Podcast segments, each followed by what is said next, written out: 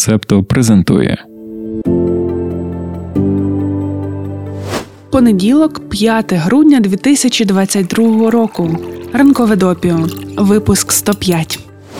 Доброго ранку. Думали, що цей тиждень розпочнемо без згадок Китаю, але не вийде. У минулому випуску в нас була хвилинка сорому. Ми розповідали, як комуністична партія пояснює послаблення ковідної політики, наводили цитату про нову реальність і більше охоплення вакцинацією. Все так, зміст ми передали правильно, але от сказали, що Сун Чунь-лань, кому належать ці слова, чоловік. Ми натупили. Сун Чунь-лань – це жінка, віце-прем'єр-міністерка. Вона відповідає за протидію коронавірусу. Ну, якщо вже ми зачепили Китай, то ще згадаємо, що минулого тижня Financial Times написали, що знайшовся Джек Ма. Джек Ма – це китайський підприємець, засновник і голова ради директорів компанії Alibaba Group. Колись він був найбагатшим бізнес-лідером Китаю. Його фото публікували на обкладинці журналу Forbes. Два роки тому він дозволив собі критикувати китайських регуляторів, звинувачуючи державні банки в ломбардному менталітеті та закликаючи нових сміливих гравців.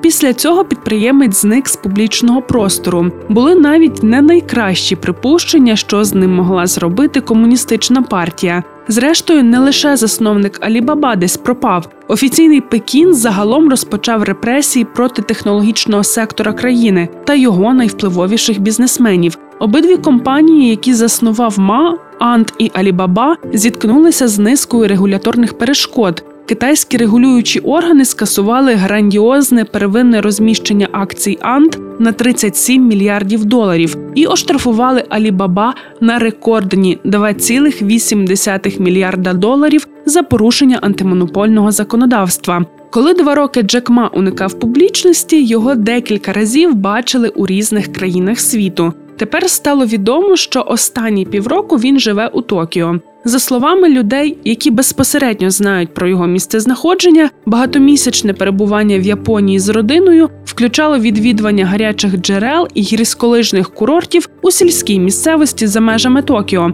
а також регулярні поїздки до США та Ізраїлю.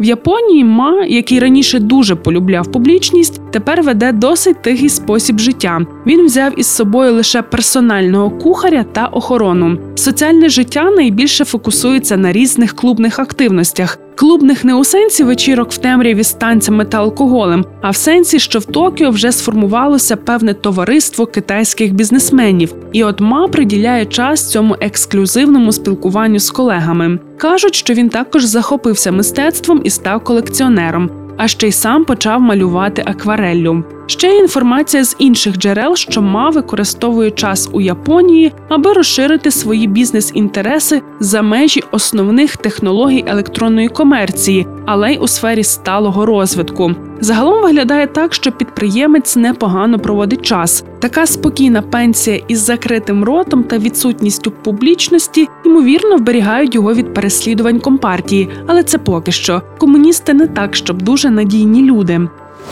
Підписуйтесь, лайкайте, залишайте зірочки та коментуйте.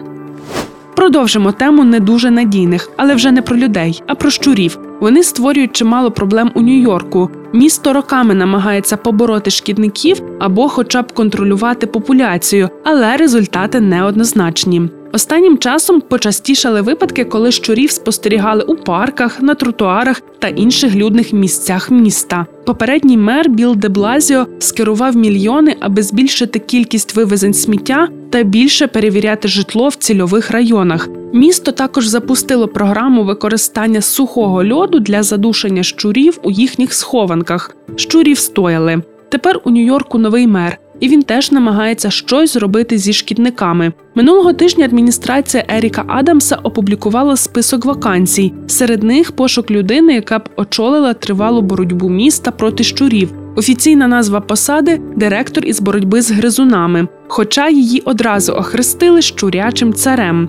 Діапазон зарплати коливається від 120 тисяч до 170 тисяч доларів, як ми розуміємо на рік. В описі вакансії пише таке: цитуємо: ідеальний кандидат чи кандидатка високовмотивовані і дещо кровожерливі, сповнені рішучості розглядати всі рішення з різних точок зору, включаючи підвищення ефективності роботи, збір даних, технологічні інновації, управління сміттям і забій. Кінець цитати.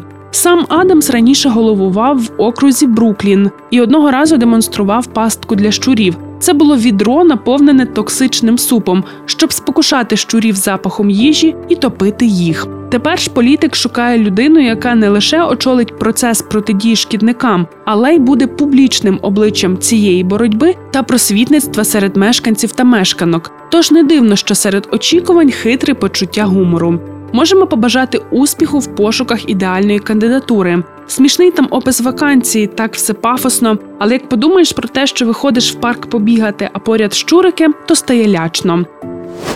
Якщо у Нью-Йорку роками намагаються побороти щурів, то в інтернеті роками пробують якось здолати феномен порнопомсти. Для початку, що це таке?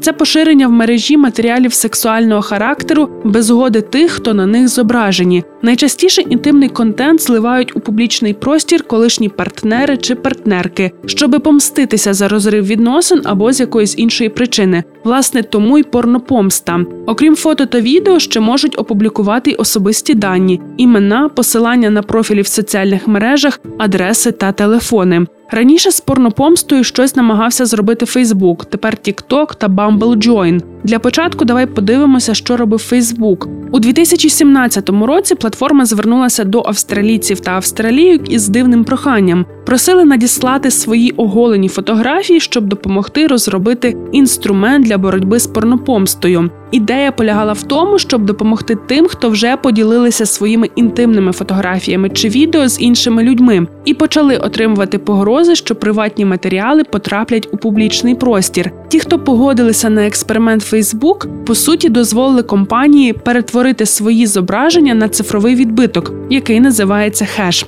І після цього платформа за допомогою технологій зіставляє ці хеші і блокує будь-які спроби завантажити оригінальні зображення. На Bloomberg вийшла стаття, у якій авторка згадує, що коли писала в 2017 році про таку інновацію в Австралії, то отримала дуже багато листів від жінок, які запитували, чи буде Фейсбук цю нову функцію запускати в їхніх країнах. Станом на сьогодні компанія Meta Platforms Inc. уже рік запускає вдосконалену версію австралійського пілоту по всьому світу. Технологічний гігант розробив інструмент у партнерстві з SWGFL, британською некомерційною організацією, яка стоїть за лінією довіри Revenge Porn. Було створено банк зображень, і завдяки цим зусиллям вже вдалося хешувати понад 40 тисяч зображень від близько 12 тисяч користувачок та користувачів Facebook і Instagram.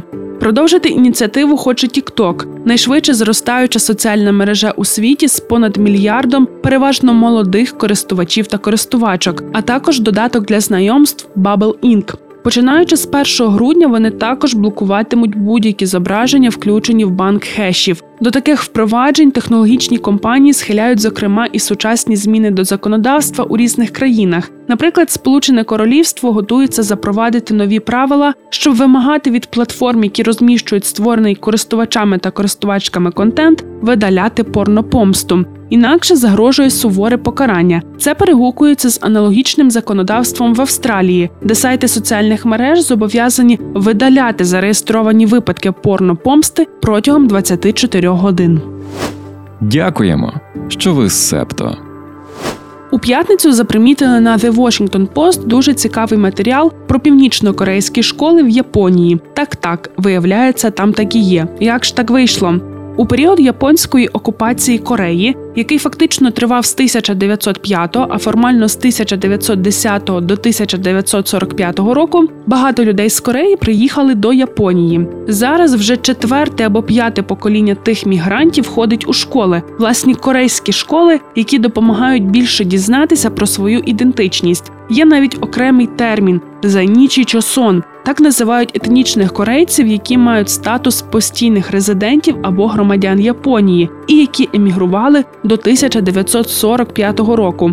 Довгий час спільнота Зайнічі Чосон була маргіналізованою в японському суспільстві. Зі статусом без громадянства ні японці, ні корейці. Майже всі корейці зайнічі мають коріння на території сучасної південної Кореї. Після закінчення колонізації вони втратили свої права японських громадян. Тоді була тільки одна Корея, тому вони зареєструвалися як Чосон. Це назва останнього королівства Корея. Тоді Японія відмовила їм у громадянстві. Сьогодні ж його можна отримати шляхом натуралізації. У період холодної війни Північна Корея мала політику на підтримку корейської спільноти за кордоном. Кім Ірсен запропонував програму репатріації і фінансування створення шкіл. Це сприяло прихильності спільноти Зайнічі Чосон до нього та Північної Кореї. Для багатьох досвід Кіма в антияпонських партизанських боях узаконив його як національного лідера, на відміну від Синмана Лі, першого президента Південної Кореї, якого підтримували США.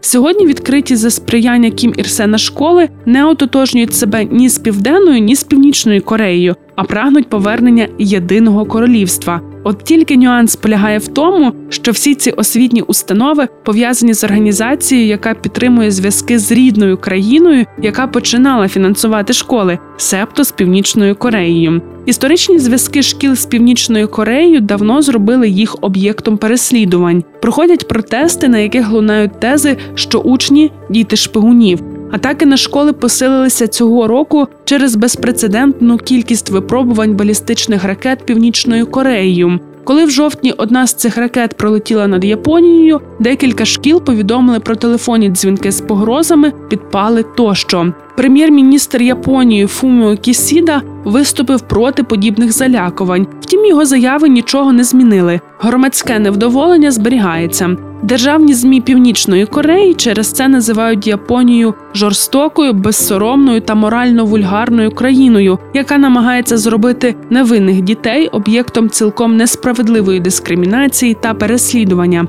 Але от протести та погрози не найбільша проблема для шкіл Чосон.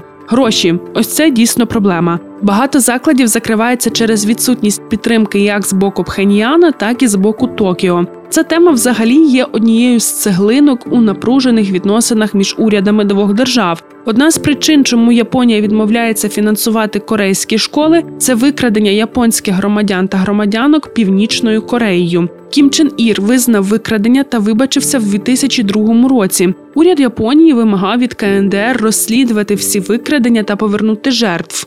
У 2014 році офіційний Пхеньян сказав, що це зробить, але далі заяв справа не просунулася. Школи закриваються, а батьки з цього приводу сумують. кажуть, тепер діти не будуть мати місця, де зможуть більше досліджувати власну етнічність та плекати Корею в собі. Сумно, звісно, але чесно кажучи, опис навчального процесу наштовхує на думку, що це значною мірою якась сумнівна історія. Портрет Кімірсена, співи пропагандистських пісень, чого лише вартує назва композиції Генералісимус Кімірсен з нами. Ми раніше згадували, що більшість корейців у Японії походять з південної частини, але спочатку північній Кореї вдалося виховати у спільноти лояльність до себе. Все почало змінюватися із економічним розвитком південної Кореї. Близько 26 тисяч людей зараз ідентифікують себе як чосон, тоді як близько 400 тисяч пов'язують себе з південною Кореєю. Північно-корейський вплив залишається сильним якраз таки у школах Чосон, які відкриті для всіх, хто має коріння на корейському півострові.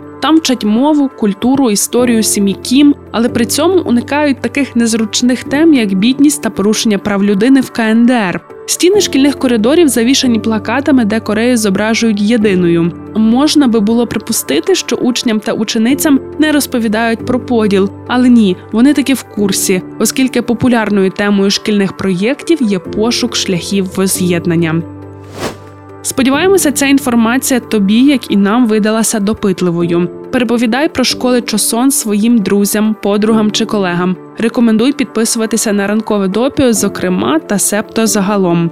До речі, постав лайк цьому випуску, якщо на твоїй платформі є така змога. Ну якщо ти нас слухаєш на Ютубі, то маємо окреме прохання. Ми нещодавно перейшли на новий канал, хочемо його розвивати. Спробуємо до кінця року назбирати тисячу підписників. До такої кругленької цифри потрібно ще 250 людей. Тож розповідай про наш Ютуб у своїх соціальних мережах. Якщо ти раптом не підписаний чи не підписана, то обов'язково це зроби. Обіцяємо, що коли буде тисяча людей на каналі, то ми потішимо тебе відеороликами. Можливо, навіть подумаємо, аби ранкове допіо виходило у відеоформаті. З проханнями все. Давай ще декілька коротких новин.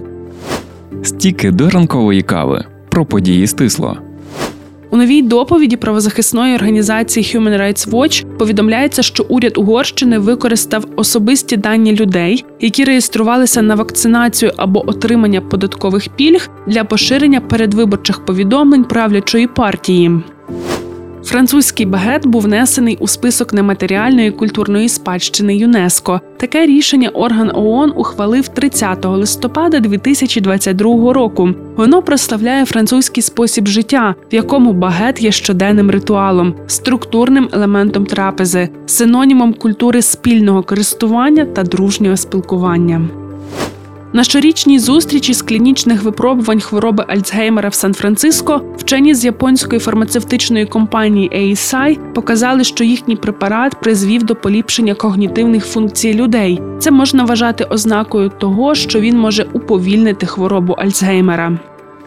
Національна галерея Лондона відмовилася від організації виставки сучасного мистецтва спільно з Московським державним музеєм образотворчих мистецтв імені Пушкіна. Співпраця була припинена британською установою ще на початку березня, після російського вторгнення в Україну. Директор національної галереї Габріеле Фіналді зараз працює з кураторами, щоб замінити 15 робіт, які спочатку були надані Пушкінським музеєм.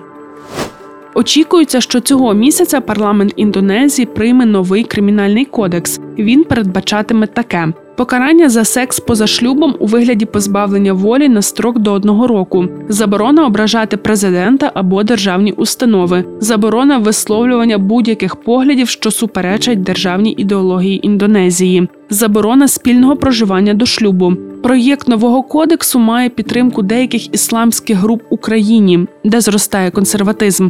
У 2019 році вже були спроби прийняти новий кримінальний кодекс, але тоді в Індонезії спалахнули протести проти низки статей, що регулюють мораль і свободу слова.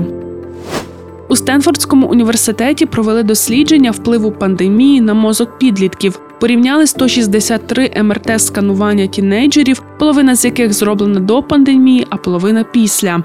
Група після продемонструвала прискорені ознаки старіння, які зазвичай спостерігаються у дітей, які зазнали насильства та зневаги. Висновок стрес від пандемії фізично змінив мозок підлітків і передчасно зістарив їх принаймні на 3-4 роки. Мозок 16-річної дівчини може бути еквівалентом мозку 19 чи 20-річної у доковідну епоху. Спостерігається збільшення гіпокампу, центру пам'яті та навчання і мигдалин, які обробляють емоції. Молоді люди, яких досліджували, також частіше повідомляли про сильну тривогу, депресію та проблеми психічного здоров'я.